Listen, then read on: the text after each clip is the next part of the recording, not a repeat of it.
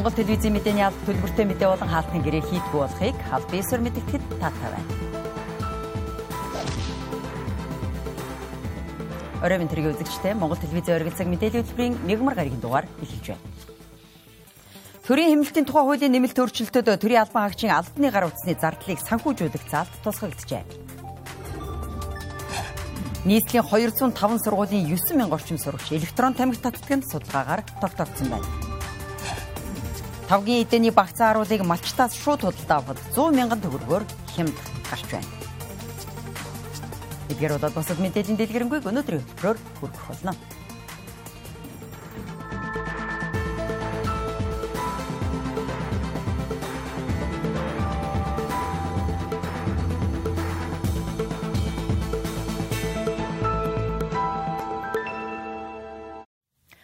Өнөөдөр улсын хурлаар төрийн хэмнэлтийн тухай хуулийн төслийг хэлэлцэх хэсэг асуудлыг хэлэлцсэн байна. 2022 онд төрийн болоод төрийн бүх шатны байгууллагын үр ашгийг нэмэгдүүлэх үрлэгэн байдлыг арилгах зорилгоор уг хуулийг баталсан. Тэгвэл уг хууль хэрэгжиж эхэлснээр тухайн онд нийтдээ 83.2 тэрбум төгрөгийн хэмнэлт хийжээ. Энэхүү хууль хөдөө орон нутагт хэрэгжихэд харилцан адилгүй хүндрэл үүсэж байгаа тул нэмэлт өөрчлөлт оруулахаар шийдвэрлсэн байна. Төрийн хэмнэлтийн тухай хууль төрийн үйл ажиллагааны гормыг алдагдуулахгүй байх, чанар хүртээмжийг нь бууруулахгүй байхаар заасан. Гэсэн идэж орон нутаг дахь төсвийн байгууллагууд газар нутгийн хэмжээ, хүн амын тархмал, суурьшил зэргээс шалтгаалan хууль заасан чиг үүргээ хэрэгжүүлэхэд харилцан адилгүй хүндрэл өссөн байна. Иймд төрийн болон орон нутгийн захиргааны байгууллагуудаас удаа дараа санал хүсэлт ирснээр энэхүү хуульд нэмэлт өөрчлөлт оруулан боловсруулсан байна. Тухайлбал төрийн чигүүргийг орон нутагт хэрэгжүүлж эрхлэх асуудлын хүрээнд агентлаг, аймаг сумын засаг даргын тамгын газар болон төрийн аудитын байгууллага хяналт шалгалт хийх мөн чигүүргээ хэрэгжүүлэх боломжийг бүрдүүлэх хүрээнд эдгээр байгууллага автомашин ашиглах, худалдан авах үүрэгтэй. Төрийн албан хаагчийн албаны гар утасны зардлыг санхүүжүүлэх, сургалт семинар хурал зөвлөгөөний үр ашгийг нэмэгдүүлэх, оновчтой болгох зэрэг өөрчлөлтүүдийг тусгасан байна. Хуулийн төсөлтөд холбогдуулан улсын их хурлын гишүүд байр сууриа илэрхийллээ. Дээр нь одоо би буруу сонсоог бол зарим төрүн албан хаагчдын утасны зардлыг төлнө гэсэн ийм юм оруулж ирэх сонсогдоо. Яхаараа өнөөдөр төрийн албан хаагчдын утасны зардал төрөөс төлдөг юм бэ? Машин унааны зардлыг төлж болно. Тэр мэдээж төрийн үйл ажиллагааг явуулахад одоо алслагдсан нутагт хөдөө орон нутагт унаа машины зардал, бензин шатхууны зардал, бичиг хэргийн зардал, бусад урсгал зардлыг төлж болно төрийн албан хаагчдын утасны зардлыг төлөх нь бол эргээл нөгөө асуудал руу халтраад орчлоо шүү дээ. Утасныхаа зардлыг өөрсдөө энэ төрийн албан тушаал төлцгөө. Тэргээр өөр асуудал тэр утасны зардлын мөнгөний өөр асуудал өөр тэр бичиг хэргийн зардал тэр шатхууны зардал бусад шатны шатны төрийн албан хаагчдын бусад үйл ажиллагаанд энэний зарцуулаа уцтай холбоотой асуудлыг үндэж байна. Энэ асуудал бол бусад хангамж буюу энэ хуулийн 12 дугаар зүйлээр зохицуулсан байгаа. Тэгэхээр энэ оруулж ирж байгаа хуулийн төсөөр ачаа гүшүүнэ нийт төрийн албаа агчдыг хавтгаад нь одоо утас хэрэглэхийг нээж өгөөгүй. Одоо тодорхой албан тушаалтнуудыг л одоо утас хэрэглэх албаны гар утас хэрэглэхийг нээж өгч байгаа.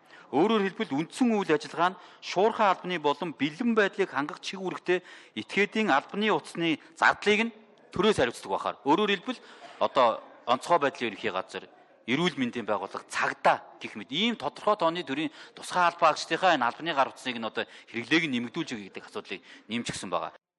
Мөн энэхүү хуулийн 15-ын 2-ын 3-т сургал семинар хурал зөвлөгөөнийг цахим хэлбэрээр зохион байгуулж бичиг хэрэг тээвэр шатхуун дотоод албан томилтын зардлыг хориглосон зохицуултыг хуулиас хассан юм. Тэгвэл энэхүү асуудал зарим улсын их хурлын гишүүд шүүмжлэлтэй хандаж исэн юм. За төсвийн байгууллага төрийн болон орон нутгийн өмчт хуулийн этгээд дараах арга хэмжээг авч ажиллана гэт 15-ын 2 дээр тэгээ 15-ын 2-ын 3-т нь бол сургалт семинар хурал зөвлөгөөний цахим хэлбэрээр зохион байгуулж бичиг хэрэг тээвэр шатхуун дотоод албан томилт болон холбогдох бусад зардлыг хэмнэ гэдэг. Тэгээ бид нар чинь нэг цахим Монгол үндэстэн байна гэд. Тэгээ монголчин бол газар нутаг томтой. Төрийн үйлчлэгийг цахимаар хүргэх юм бол энэ маань өөрөө үр ашигтай яг л манай тохирсон систем байна л гэсэн. Энэ агуулгаар засгийн газар ажиллаад байгаа гэж ойлгоод байгаа. Парламент ч гэсэн энийг дэмжсэн гэж бодоод байгаа. Гэтэл энэ заалтыг авах яг үндсэн үндслэл нь юу? Ерөөсө харагдахгүй байна да. За соёлын хувьд бол энэ бол өөрөө болвол төсөв зарцуулалтын хувьд бол төсвийн шууд захирагч нар болон төсвийн бүх шатны захирагч нарын хувьд бол соёлын том болвол дэвшилтэд бол арга хэмжээг бол гаргаж ирсэн ийм хууль болсон гэж үзэж байгаа. Тэгээд үнэлт дүгнэлтийн хувьд бол улсын хурлал болон засгийн газраас өгсөн чиглэлийн дагуу ажлын хэсэг гарч бол ажилласан. Ийхүү чуулганы хуралдаанаар төрийн хэмнэлтийн тухай хуулийн төслийг үзэл баримтлалын хүрээнд хилцхийг дэмжсэн юм. Ингэснээр анхны хилцүүлэгт бэлтгүүлэхээр төсвийн байнгын хороонд шилжүүллээ. Өсвөр насны хүүхдүүдийн дунд утаад тамхи болоод электрон тамхины хэрэглээ өндөр байгаа нь судалгаагаар тогтоогдсон байна. Иймд нийслэл болоод хөдөө орон нутагт насан туршаагүй хүүхдэд утаад тамхи болоод электрон тамхи худалдаалахгүй байх захирамж гарсан. Тэгвэл энэхүү захирамжийн хэрэгжилтийг хангахад хууль эрх зүйн хүрээнд зохицуулалт хийснээр үр дүнд хүрэх боломжтой гэдгийг албаныхан онцолж байна. Улаанбаатар хотын 9 дүүргийн ерхий боловсролын 205 сургуулийн сурагчдын дунд утаад болон электрон тамхи хэрэглээний судалгаа хийжээ. Энэхүү судалгаагаар 9000 орчим хүүхэд электрон тамхи хэрэглэж байгаа нь тогтоогдсон байна. Энэхүү тамхиг удаан хэрэглэснээр сэтгэл түгших, оюуны хомсдолд орох, уушиг цоорох зэрэг эрүүл мэндэд сөрөг үр дагаврууд илэрдэг болохыг мэрэгжилтнүүд хэлж байна. Америк нэгдсэн улсын өвчтний хяналтын хорооноос төвөөсөл гаргасан CDC-гийн тайлбарт бол өмнө ямар нэгэн архаг хууч хүчний үндэс байхгүй халдвар төвчний одоо асуумжны үгүйсгсэн тий ийм тохиолдолд ийм одоо тохиолдол байтал одоо амьсгалд авчдах цээжээр өвдөг гэсэн ийм шинж тэмдгээр одоо эмнэлэг тандж байгаа хүүхдүүдэнд хоёрс ихэлсэн.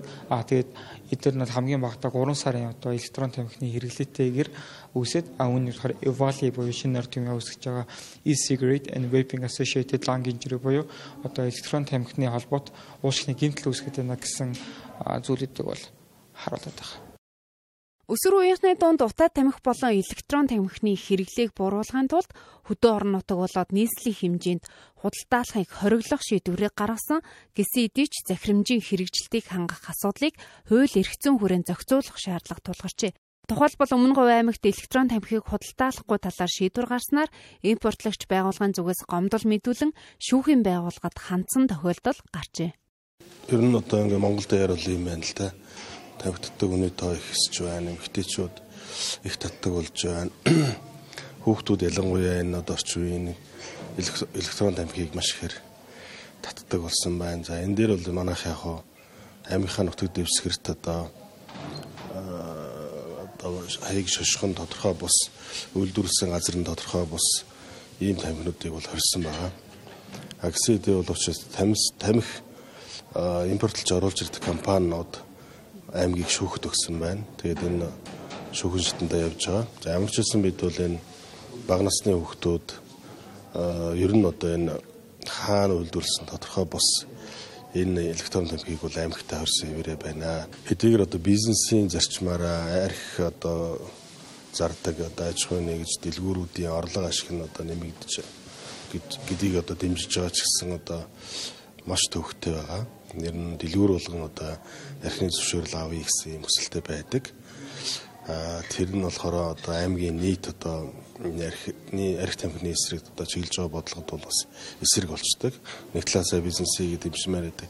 Нөгөө талаасаа одоо энэ хүнд одоо сэтгүүг одоо улам сөрөг нөлөөлөл нэгсэх учраас энэ дэр одоо маш одоо цаашдаа илүү их бодлого боловсруулах шаардлагатай байгаа цаашид энийг бас сая би хэлсэн манай одоо нийслэлийн хувьд бол өөрсдөө 18 нас хүртэлх хүүхдүүдэд гээд ингээ шийдвэр гаргацсан байдаг. Тэгэл бусад орон нутаг энэ одоо засаг дарганараас өөрсдийн эрх хэмжээний хүрээнд гэдэг 21 нас хүртэлх ч юм уу эсвэл сургуулийн орчны 500 м-д бас зарахгүй ч гэдэг юм уу нэмэлт нэмэлт юм арга хэмжээнүүд байгаа.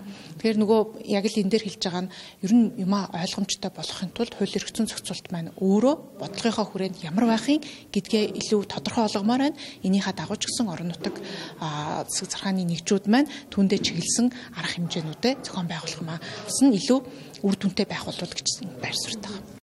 Мөн цаашлаад хэд хэдэн орон нутагт электрон тамхиг худалдаалахгүй байгаар шийдвэр гаргасан ч энэ нь өрсөлдөөний тухай хуулийг зөрчиж байгаа тул шудраг өрсөлдөөн хэрэглэгчийн төлөө газраас худалдан борлуулахыг хориглохоос илүүтэй зохицуулт хийх шаардлагатай гэж үзсэн байна.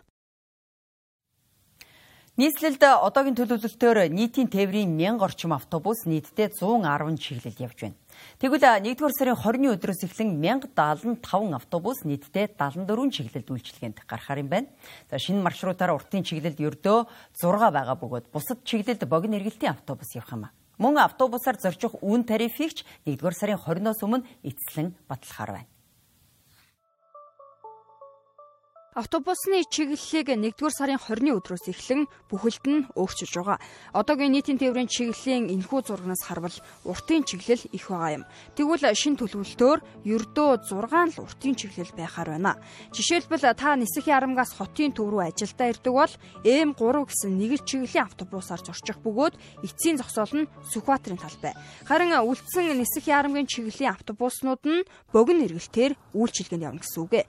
Ерөнхийдөө шин чиглэлээр бол тухайн иргэн хотын захаас төв рүү суух уртын чиглэлийн автобусанд багтахгүй бол 3-аас 4 автобус дамжиж ирэх болж байгаа юм а. Олон дамжаад яваад үлдчихсэн шүү дээ. Дамжин дамжин яваад л чинь тий. Зүгээр нэг чиглэл дээр яваад явчихсан тэр хамаагүй оруулж тий. Тэгээ уг нь нэг дамж суучдаг байхад амар л эдээ. Яг нөгөө нэг оюутан болохоор өглөө эрт гараад орой ажи явдаг болохоор автобусандаа барыг унтаад явчихдаг байхгүй юу? Автобусны шин чиглэлээр богино эргэлтийн автобус уртын чиглэлд явж байгаа автобуснасаа олон болж байгаа. Манай хочиг замын түвшрэлтэй улсад богино эргэлтийн автобусыг олноор явуулах юм бол замын ачаалал улам нэмэгдэх магадлалтайг иргэд шүмжилж байна. Мөн иргэд 2-оос 3 дамжиж суух нь хүндрэлтэй гэдгийг ч хэлж байгаа юм а.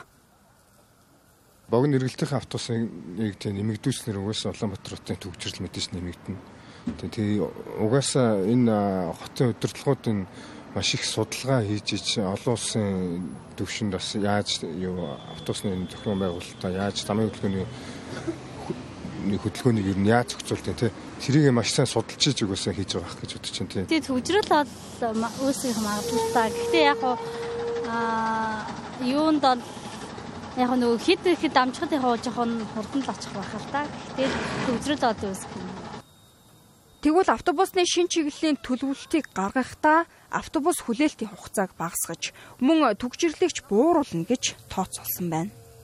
Мэдээж иргэдийн санал хүсэлт байгаа. А дээрэс нь одоо нөгөө манай одоо зам чинь ингээд дотгошоо одоо чиглэлсэн бүгдээрээ ингээд төгжрөл үсээд байна. А төгжрөл үсгээр яг гэхээр хүлээгдлийн хугацаа ихсэж байгаа гэсэн үг. А хүлээгдлийн хугацаа ихсэхээр нөгөө иргэд автобусаа удаан хүлээж яана гэдэг асуудал үүсэж байгаа байхгүй. А энэ дээр одоо дамжин суух юм уу нэг бол хол алхах асуудал гараад ин гэж байгаа. Энэ гівч одоо Сүхбаатарын талбайгаас мобис ороход одоо дамжин суухад автобуснууд нь одоо ингээд хурд нь одоо хүлээгдэлгүй ирнэ л гэсэн үг байхгүй юу ер нь л. Дамжин суулт нэмэгдэж байгаа энэ дамжин суултыг болохоор бид нэр тээврийн цагдаатай дээрэс нь замын хөгжлийн газартаа ярьж агаад автобусны зогсоолуудыг нэмэгдүүлж өгч байгаа. Ингэснээр дамжин суухад одоо зогсоолууд нь ойрхон байх боломжтойгоор төлөвлөсөн. А дээрэс нь нэмээд юу байгаа. Одоо жишээ нь энэ нөгөө нэг урт чиглэлүүд шүү дээ толгойд ботаник гэсэн чиглэл байгаа. За энэ чиглэл байлаа гэж бодоход энэ ботаник хавьдад төгжөрч юм бол толгойд дээр хүлээгдэл үүсчдэг юм тийм үү 20 20 гаруй тээврийн хэрэгсэл ажиллаад нэг газар нь замын төгжрөл үүслэе гэж бодоход иргэдийн хүртээмж буурчдаг тийм асуудал гараад байгаа байхгүй юу. Тийм болохоор бид нэр толгой толгойтоосоо одоо хэрэм судалгааны төвөөр ингэж богино эргүүлэх ингэснээр иргэд айлуулах хүлээгдэлгүй зорчих боломжтой болж байгаа. Автобусны чиглэлийн шин төлөвлөлтөөр орхигдсон чиглэлүүд байгаа бол иргэдийн санал хүсэлтэд үндэслэн цаашид засаж сайжруулах талаар нийслэлийн нийтийн тээврийн газраас ийхүү мэдээлж байгаа юм а. Мөн нийтийн тээврээр зорчих үн тарифын хувьд эцэслэн батлагдаагүй байгаа буюу одоогоор дөрвөн санал гараад байгаа юм байна. Үүний нэг нь өдрийн турш иргэд мянган төгрөгөөр дөрвөн удаа үнгүй зорчих. Мөн одоогоор үнгүй зорчдог иргэд буюу ахмадууд, оюутнууд, хөгжлийн бэрхшээлтэй иргэдийг өдөрт дөрвөн удаа үнгүй зорчдог болгож хязгаарлалт тогтоохоор төлөвлөж байгаа юм байна. Одоо зарим үйл явдлын товч мэдээ хүргэе. Ирэн хотод зугаа консулын газар дараах анхааруулга зөвлөмжийг хөргүүлж байна. Бүгд найрамдагтад улсын гайлын хуулийн 446-ад хувь хүн хилээр арах болон гарахтаа бидээ авчих хичээтэйш нэг хэмжээ нь зохистой хэмжээнд байх ёстой бөгөөд зөвхөн өөрийн хэрэгцээний тоо хэмжээгээр хязгаарлагдана. Мөн бидээ авчих хачааг галын хяналтаар оруулахыг заасны үндэслэн 90 хотын галын газар энэ оны 1-р сарын 15-аас эхлэн автозамын бовдоор орох гарах зорчигчдын бидээ авчих эцэцлийн хэмжээг зөвхөн өөрийн хэрэгцээнд зориулан зохистой хэмжээнээс хэтрүүлэхгүй байхыг анхаарлаа. Түүнчлэн өчигдрөөс эхлэн ирээний хилээр нэг хүнийг 30 кг-аас дээш ачаатай нэвтрүүлэх гэсэн хяналт шаардлага мөрдөгдөж эхэлжээ. Улсын хэмжээнд 0-аас 17 насны 675746 хүүхэд эрт дэлгэрүүлэг үзлэгт хамрагдсанаас хүүхдийн өвчлөлийн 253658 сэжигтэй тохиолдол бүртгэгдсэн байна. Бүртгэгдсэн тохиолдлоос шүд цорох 194298 буюу 76.6%, шүдний гажаа 7235 буюу 2.9%, хараамуудах 37 буюу 1.2%-ийг эзэлж тэргүүлэх өвчлөл болж байна. Түүнчлэх хүүхдийн өвчлөлийн донд хортой болон хоргүй хавдрын 277-аас жигтэй тохиолдол бүртгэгдснээс 0-аас 5 насны хүүхдийн 64 тохиолдол 6-аас 17 насны хүүхдийн 213 тохиолдол бүртгэгдсэн байна. Тухайлбал 0-аас 5 насны хүүхдүүдийн донд эр бэлэг эрхтний хорт хавдар 13, хамрын хөндөй ба дунд чихний хорт хавдар 5, гүйлсэн бочирхайн хорт хавдар 3 тохиолдол илэрсэн байна. Харин 6-аас 17 насны хүүхдүүдийн донд гүйлсэн бэлчирхэн хорт хавдар 18, хамрын хөндөй ба дунд чихний хорт хавдар 10, нүд ба түүний дайврын хорт хавдар 6 тохиолдолд тус тус илэрчээ. Бага насны хүүхдүүдийн дунд хатега буглаа өвчлөл эрс нэмэгдэжээ. Их хүүхдийн эрүүл мэндийн үндэсний төвд өдөрт дунджаар 30 гаруй хүүхэд энэ төрлийн хагалгааг хэлгэж байна. Түнчлэн их хүүхдийн эрүүл мэндийн үндэсний төвийн эрүүн үрнэ мис заслын тасаг, чих хамар хоолой мис заслын тасаг, нүдний мис заслын тасаг, ерөнхий мис заслын тасгуудад өдөрт хамгийн ихдээ 44-өөс 45 хүүхэд хагалгаанд орж байгаа бол ерөнхий мис заслын тасагт өдөрт 10-аас 15 буглаад нээж байна. Энэ төрлийн хагалгаа сүүлийн 4-өөс 5 жилд эрс нэмэгдэжээ. Хатыг буглаа өвчлөл эрс нэмэгдэж байгаа нь хит их чихэрлэг зүйл хэрэглэх нөгөө талаараа агаар хөрснөө бохирдол нөлөөлж байгааг мэрэгжилтнүүд хэлж байна. Чихэрлэг хоол хүнс тогтмол хэрэглэснээс тусан тарих сахарын хэмжээ нэмэгдэж, ингэснээр ням бактери үржих боломж үүддэг байна. Үйлчлэлт хүндэрч байгаатай холбогдуулан гар цохирол багтай даван тулах зорилгоор мах экспортлогч аж ахуй нэгжүүд малчтаас амьд хон худалдаа авч эхэлсэн.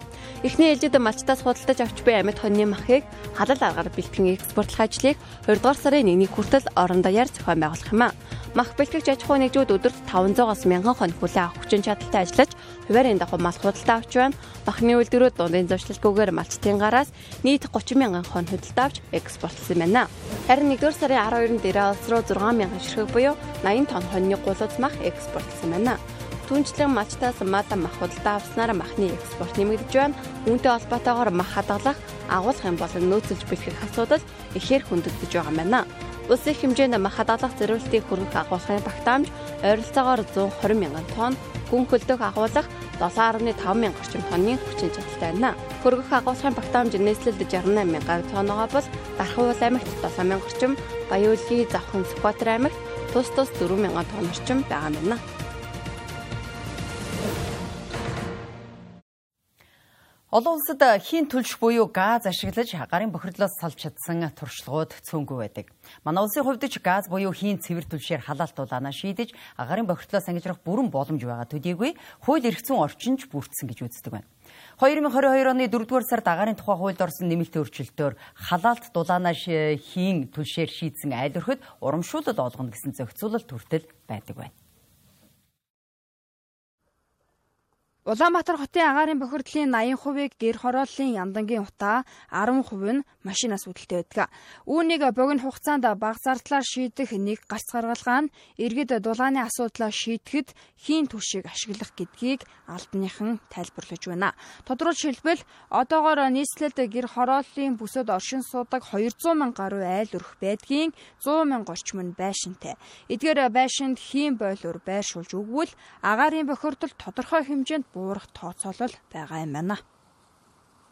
Мэдээж одоо би өмнө бас ярьжсэн шахмал төвчний өөрийн өртөг бол нэг тонн 550 мянган төгрөг гэсэн дүн байд юм бэлээ. Үйлдвэрээс гарч байгаа. Тэгээд айл өрхөд борлуулж байгаа нь тонн нэг 150 мянган төгрөг. Тэгэхээр энэ дээр бас нэг 400-аад мөнгөнд хөргөний бас нэг урамшуул татаас өгч штэ. Тэгэхээр хичнээн айл өрхөд хичнээн тооныг өгч байгаа билээ ингээд тооцоо гарах юм бол альд нь бид нар яг урамшуулаа зүг зүйлдээ зарцуулаад хийгэр шийд зарцуулах гэдэг нь бас чухал тий. Тэгэхээр хийгэр шийдэх юм бол одоо ямар нэгэн агарт утгахгүй гэсэн үг шүү дээ хийж. Одоо цэвэр төлш учраас тий баг сөрөгнөлөө хамгийн багт. Тэгэхээр энэ 100 мянган айлыг шийдсэн байхад агарын бохирдол тэр хэмжээгээр буурна гэсэн үг. Одоогоор манай улсад 200 гаруй айл өрх хийн түшээр дулаана шийдсэн байна. Эдгээр айл өрхүүд халаалтын улиралд хийн түш ашиглахдаа 2.2 сая төгрөг зарцуулдаг юм байна. Хэрв цаашид хийн түшээр 100 мянган айл өрхийн дулааныг шийдэж, эдгээр өрхийнхөө хийн түшэд ашиглаж байгаа зардлын 50%-ийг хөнгөлбөл жилд 100 тэрбум төгрөг зарцуулахаар байна. Энэ мөнгөн дүн бол жил бүр агаарын бохирдолтой тэмцэж байгаа дүнгээс хамаагүй бага зардал юм а. Аж ахуй нэг зайл өрхөд би нэг 200-аад хэрэглэгч байна гэж судалгаа мэдээ байгаа. Энээс нэг 82 нь айл өрх бусд нь аж ахуй нэгж байна гэсэн. Тэгэхээр хийн түлш маань болохоор одоо хийн түлшээр дулааллыг шийдэх бол бас тал тал нэлээд олон давуу тал ач холбогдолтой. Яг тэгэхээр хэр бол айл өрхөд рүү ямар нэгэн сан техникийн шугам хоолоо татахгүй хийн болоор яг тухайн айлд нь тавьдаг чинь. За гэр хорооллын нэг 220 мянган айл өрх байгаа гэж судалгаа тоо баримт байдаг. Энэний нэг 100 мянга орчим нь байшинтай. Ямар нэгэн хэмжээгээр байшинтай. Тэгэхээр энэ байшинд бол энэ халаалтыг тавих бүрэн боломжтой. Хийм бойлуура тавьчихна. Техникийнх нь өрөө гаргана. Тэгээд халаалтынхаас одоо сангийнхаа холбоолтыг хийгээд Хийн түшээр дулаанаа шидэж байгаа айл өрх нэмэгдснээр агаарын бохирдол тэр хэрээр буурна гэсэн үг. Энэ бол агаарын бохирдлоос салах хамгийн богино хугацааны шийдлийн нэг гэдгийг ашигт малтмал газрын тосны газраас ийхүү мэдээлж байгаа юм а. Гэхдээ одоогийн нөхцөлд иргэдийн зүгээс хийн түшийг ашиглах мэдлэг ойлголт төдийлөн байхгүй байгаа юм а. Манай улсын хэмжээнд археологийн малталгаар жилд дунджаар 150-аас 200 гаруй олдвор илэрдэг байна. Гэсэн ч тэдгээрийг сэргээн засварлаж хадгалж хамгаалах нарийн мэрэгжилтэнд дутмаг байгаа тул соёлын бие төвийн хадгалалт хамгаалтын технологийн мэрэгжил маш их хэрэгэлттэй байдаг байна. Уг мэрэгчлэр өнгөрсөн оноос эхлэн бакалаврын боловсрал олгож эхэлсэн бөгөөд ердөө 2 оюутан элсэн суралцж байсан бол энэ хичээлийн жилд 10 оюутан шинээр элсэн оржээ. Зөвхөн археологийн малталгаар л гэхэд манай улсад жилд дунджаар 150-аас 200 гаруй алтур илэрдэг. Тэгвэл улсын хэмжээнд ердөө 20 мэрэгжилтэй ажилладаг бөгөөд нэг мэрэгжилтэнд 20 гаруй археологийн олдврыг судалж шинжилэн сэргээн засварлаж хадгалалт хамгаалтын судалгаа хийх шаардлага тулгардаг байна. Нэг олдврын сэргээн засварлалтын үйл ажиллагаанд дор хаяж хамгийн багадаа 3-аас 4 сарыг зарцуулдаг. Тэгвэл энэ салбарын хүний нөөцийг зайшгүй нэмэгдүүлэх шаардлагатай гэж үзэн шинжлэх ухаан технологийн механик тээврийн сургалт 2023 оны 1-р сараас эхлэн анхудаа соёлын бие төвийн хадгалалт хамгаалалтын технологи гэх мэрэгчлэр бакалаврын хөтөлбөр явуулж эхэлжээ. Мөн засгийн газраас тус мэрэгчлийг хамгийн эрэлттэй мэрэгжлийн жагсаалтад оруулж тэтгэлэг олгохоор зарласан юм а. Тэгвэл эхний жилд тус мэрэгчлэр 2 оюутан элсэн суралцж байсан бол энэ хичээлийн жилд 10 гаруй оюутан элсэн оржээ. За энэ жил бас бид нэр эсэлтийнхаа хүрээг тэлээд бас бүх аймаг сумдуудад сурчлагын ажил явуулсны дүнд бол нэг одоогийн байдлаар 10 оюутантай болсон байна. Энэ манай энэ төсөл маань өөрөө Монголын соёлын үеийн хадгалт хамгаалтын мэрэгжилтнийг чадваржуулах гэсэн нэртэй төсөл байгаа. Тэгэхээр энэ зөвхөн мэрэгжилтэн бэлтгээд зогсохгүй энэ сургалтын бааз судалгааны бүр орчин үеийн тоног төхөөрөмжийг ингээд солонгосын талаас 100% хөрөнгө оруулалтаар нийлүүлэх ийм төсөл байгаа. Соёлын бие төвийн хадгалалт хамгаалтын мэрэгжилтэн бэлтгэх болон чадваржуулах төслийг 2020 оноос эхлэн бүгд найрамдах Солонгос улстай хамтран хэрэгжүүлж эхэлжээ. Тус улсын санхүүжилтээр оюутнууд суралцах боломж бүхий органик бус соёлын өвийн хадгалалт хамгаалт болон соёлын өвийн дижитал судалгаа хийх хоёр лабораторийг тохижуулж мөн мэрэгжлийн багш нараа манай улсад ажиллуулж байгаа юм. Тиймээс ирээдүйд энэ мэрэгчлэр төгсөх мэрэгжилтнүүд олон улсын стандарт хангасан төхөөрөмжрүүдээр практик дадлаг хийж мэрэгших бүрэн боломжтой юм байна. Мөн сургалт 3 нэмэх 1 хөтөлбөрөөр хэрэгждэг учраас 3 жил Монголдо сурсны дараагаар 1 жил бүгд найрамдах Солонгос улсад суралцах юм байна. 아, 몽골에서 이 사업이 манай улс ч мөн өмнө нь Япон, Америк нэгдсэн улсаас соёлын бие төвийн хадгалалт, хамгаалалтын технологиг суралцаж өөрийн улсдаа нутагшуулж байсан. Ингэхдээ Солонгос улсынхаа онцлогийг шингээж маш их контент бэлтгэж сургалтын хөтөлбөрүүдийг боловсруулан хэрэгжүүлж олон мэрэгжилтнүүдийг бэлтгэн гаргасан. Тиймээс бид энэ туршлагаа монголчуудад зааж өгөн танай өргөн уудам нутгаас илрэн олдож буй ховор маш үзэсгэлэнтэй тэдгээр олдуруудыг хадгалан хамгаалахад чухал нөлөө үзүүлэхийг хүссэн юм.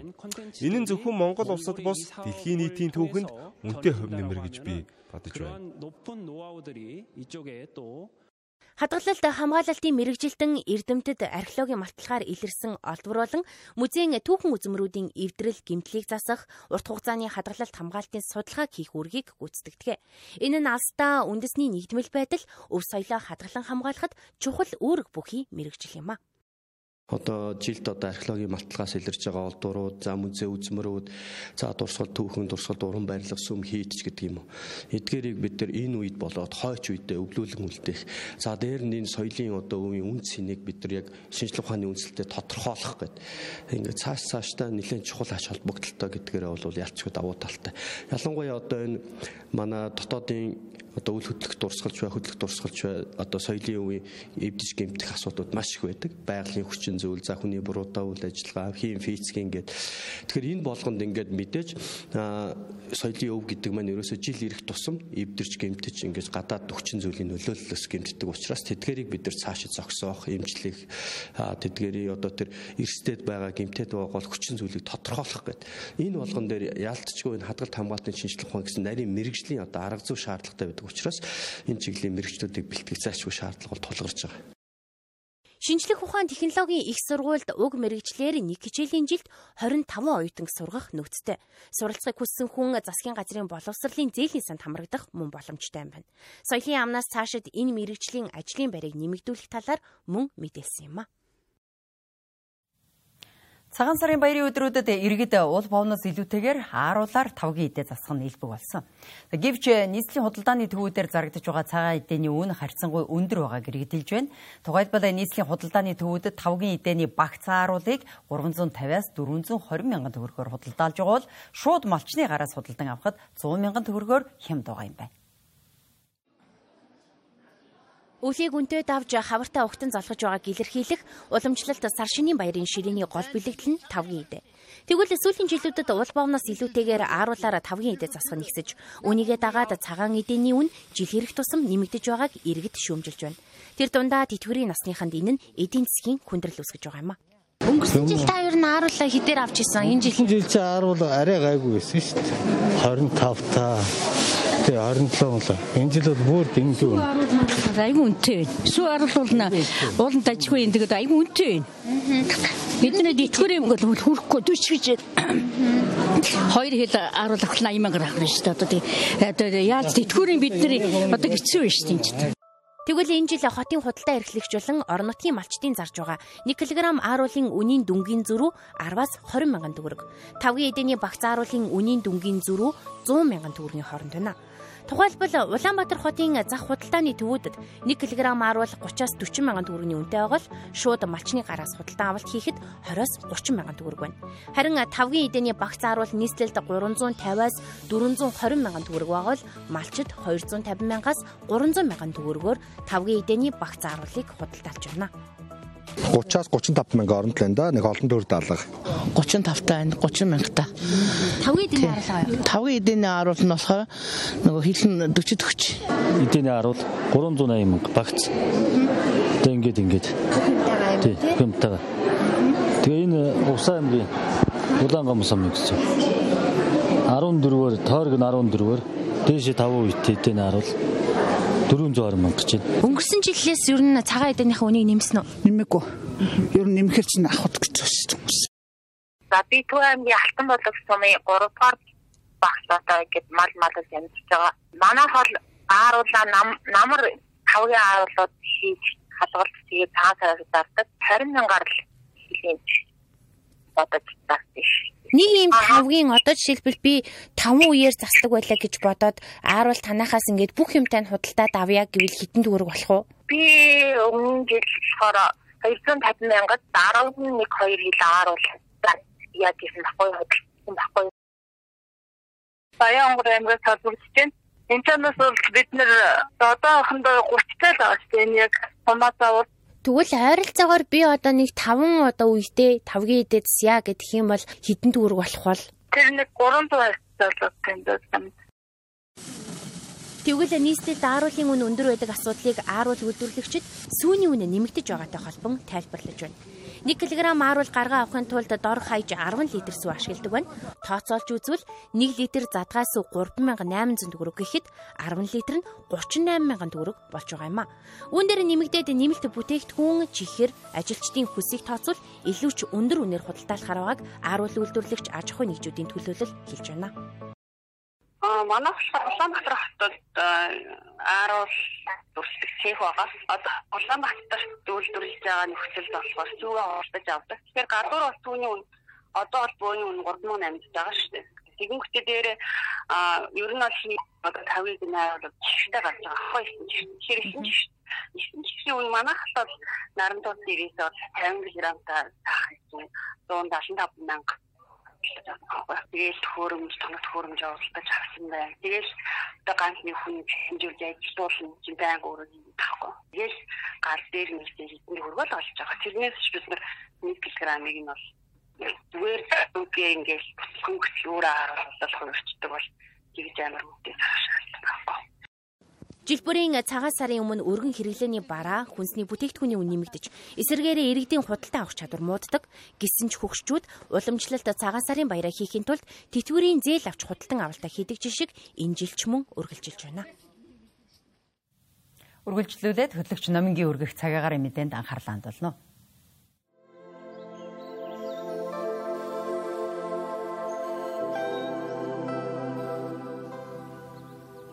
Сайн байцгаана үзэгчдээ ойрын өдрүүдэд баруун болон Төвийн аймгийн нутгийн зарим газраар цас орж зөөлөн цасан шуурга шуурна. За баруун аймгуудын хувьд гэвэл агарын температур өдөртөө 2-оос 20 градусын хүйтэн байж их их нутгаар цас орно 6-аас 8 м/с-ийн хурдтайгаар салхилна. Тэгвэл Төвийн аймгуудын хувьд мөн адил ихэнх нутгаараа цас орох төлөвтэй байгаа бөгөөд 11-ээс 19 градусын хүйтэн байх бол салхи 5-аас 8 м/с-ийн хурдтайгаар салхилна. Харин Говийн аймгийн хувьд багавтар үлдээ байж ихэнх нутгуудаар 7-оос 11 градусын хүйтэн салхи 6-аас 8 м/с-ийн хурдтайгаар салхилна. Харин зүүн аймагуудын хувьд багавтар үлдээ цас орохгүй 12-оос 13 градусын хүйтэн байж салхи 7-оос 9 м/с-ийн хурдтайгаар салхилна. За нийслэл Улаанбаатар хотод агарын температур өдөртөө лав гарагта 13 градусын хүйтэн байж цас орох төлөвтэй байгаа бол шөндөө 18 градусын хүйтэн салхи баруун хойноос 6-аас 7 м/с-ийн хурдтайгаар салхилна. Харин пүрэв гарагаас эхлэн Улаанбаатар хотод агарын температур буурч 14-өөс 18 градусын хүйтэн багавтар үлдээ ахнаа. Тэгвэл пүрэв гарагийн шөнө Улаанбаатар хотод цас орно 20 градусын хүйтэн байх төлөвтэй байгаа бол Баасан болон Бямгарагт цас орохгүй багавтрүүлэлтээ шөндөө 25-аас 26 градусын хүйтэн байх нэ. Бараа аймагуудын хувьд ихэнх нутгуудаараа буюу Үлгий болон Улаангом хотуудад багавтар үлдээ байна. Харин Ховд хотын хувьд 12-оос 16 градусын хүйтэн байж лав болон пүрэв гарагтаа өдөртөө цас орох төлөвтэй байна. Бусад хотуудад 9-оос 24 градусын хүйтэн байна. Харин Үлгий болон Ховд хотын хувьд шөндөө цас орно 18-аас 30 градус хүртэлх өдрөхнэ. Алтай болон Улаастай Баянгор хотуудын хувьд эх өдрүүдэд агаарын дундаж температур 2-оос 15 градусын хооронд хэлбэлцэх төлөвтэй байна. За Алтай хотод гэвэл Баасан гарагтай өдөртөө цас орох төлөвтэй байгаа бол Улаастай хотод Лав гарагтай өдөртөө 13 градусын хүйтэн байж цас орно. За Баянгор болон Баянгор хотын хувьд багавтар үлдээ байх боловч Пүрэв болон Баасан гарагуудаас эхлэн агаарын температур буурч 13-аас 15 градусын хүйтэн байж өдөртөө цас орох нэ. Харин лав гарагийн шөнө улаастай хотод цас орох төлөвтэй 12-оос 18 градусын хүтэн. Төв аймагуудын хувьд мөрөн цэцэрлэг булган хотуудад лав гарагтай ихэнх нутгуудаараа цас орно 12-оос 14 градусын хүйтэн байх бол Пүрэв гарагийн хувьд багавтар үлдээ байна 15-аас 17 градусын хүйтэн харин Баасан гарагаас эхлэн агаарын температур буурч 15-аас 18 градусын хүртэлх хүүтрэх төлөвтэй байгаа бөгөөд цэцэрлэг хотод өдөртөө цас орно. Харин лав гарагийн шөнө мөрөн болон цэцэрлэг хотуудад цастай байна. 15-аас 22 градусын хүйтэн байх. Арвын хэр Сүхбаатар Чаар хотын хувьд ихэнх өдрүүддээ агаарын температур 14-өөс 17 градусын хүйтэн байх төлөвтэй байгаа бөгөөд Арвын хэр хотод лав гарагтай өдөртөө цастай 13 градусын хүйтэн байна. Харин эдгээр хотуудад шөндөө багавтар үлдээ байж 20-оос 25 градусын хүртэлх өдрөн 100 мод болон Эрдэнэт хотуудад лав гарагтай өдөртөө цас орохоор байна. 13-аас 19 градусын хүйтэн байх бол Пүрэв болон Баасан гарагаас эхлэн агаарын температур буурч 15-аас 22 градус хүртэлх хүүтрэх төлөвтэй байгаа бөгөөд Дархан хотод лав гарагтай өдөртөө цас орохгүй 15 градусын хүйтэн байх нэ. Харин лав гарагийн шөнө Эрдэнэт хотод цас орно 22-оос 27 градусын хүртэлх хүйтэн байх төлөвтэй байгаа бөгөөд бусад хотуудад цас орохгүй 18-аас 23 градусын хүйтэн байна. Говьмсын аймагуудын хувьд лав гарагтай өдөртөө агаарын температур 7-оос 11 градусын хүйтэн байж багавтар өвөлтэй байх бол пүрэв гарагаас эхлэн 70 задгад хотод цас орж 11-ээс 12 градусын хүйтэн болно.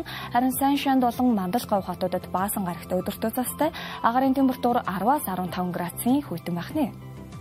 Харин лав гарагийн шөнө эдгээр хотуудад солигдмол үлдээ байна. 16-аас 19 градусын хүртэлх хүйтэн шөнө тохино. Зүүн аймагуудын хувьд ихэнх өдрүүдтэй агаарын температур 12-оос 17 градусын хүйтэн байж багавтар үйлдэл хуртундас орохгүй бол шөндөө эдгээр хотуудын хувьд 26-аас 20 градус хүртэлх өдөрнө. Үзэгч та бүхэндээ дэлгэрэнгүй мэдээллийг хүргэлээ анхаарал хандуулсанд баярлалаа зөвчтэй.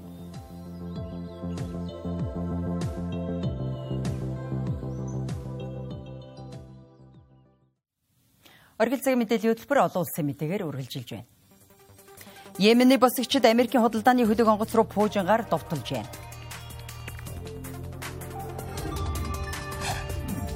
Дэлхийн эдийн засгийн чуулга уулзалтад 80 гаруй улсын төлөөлөгчид оролцож байна.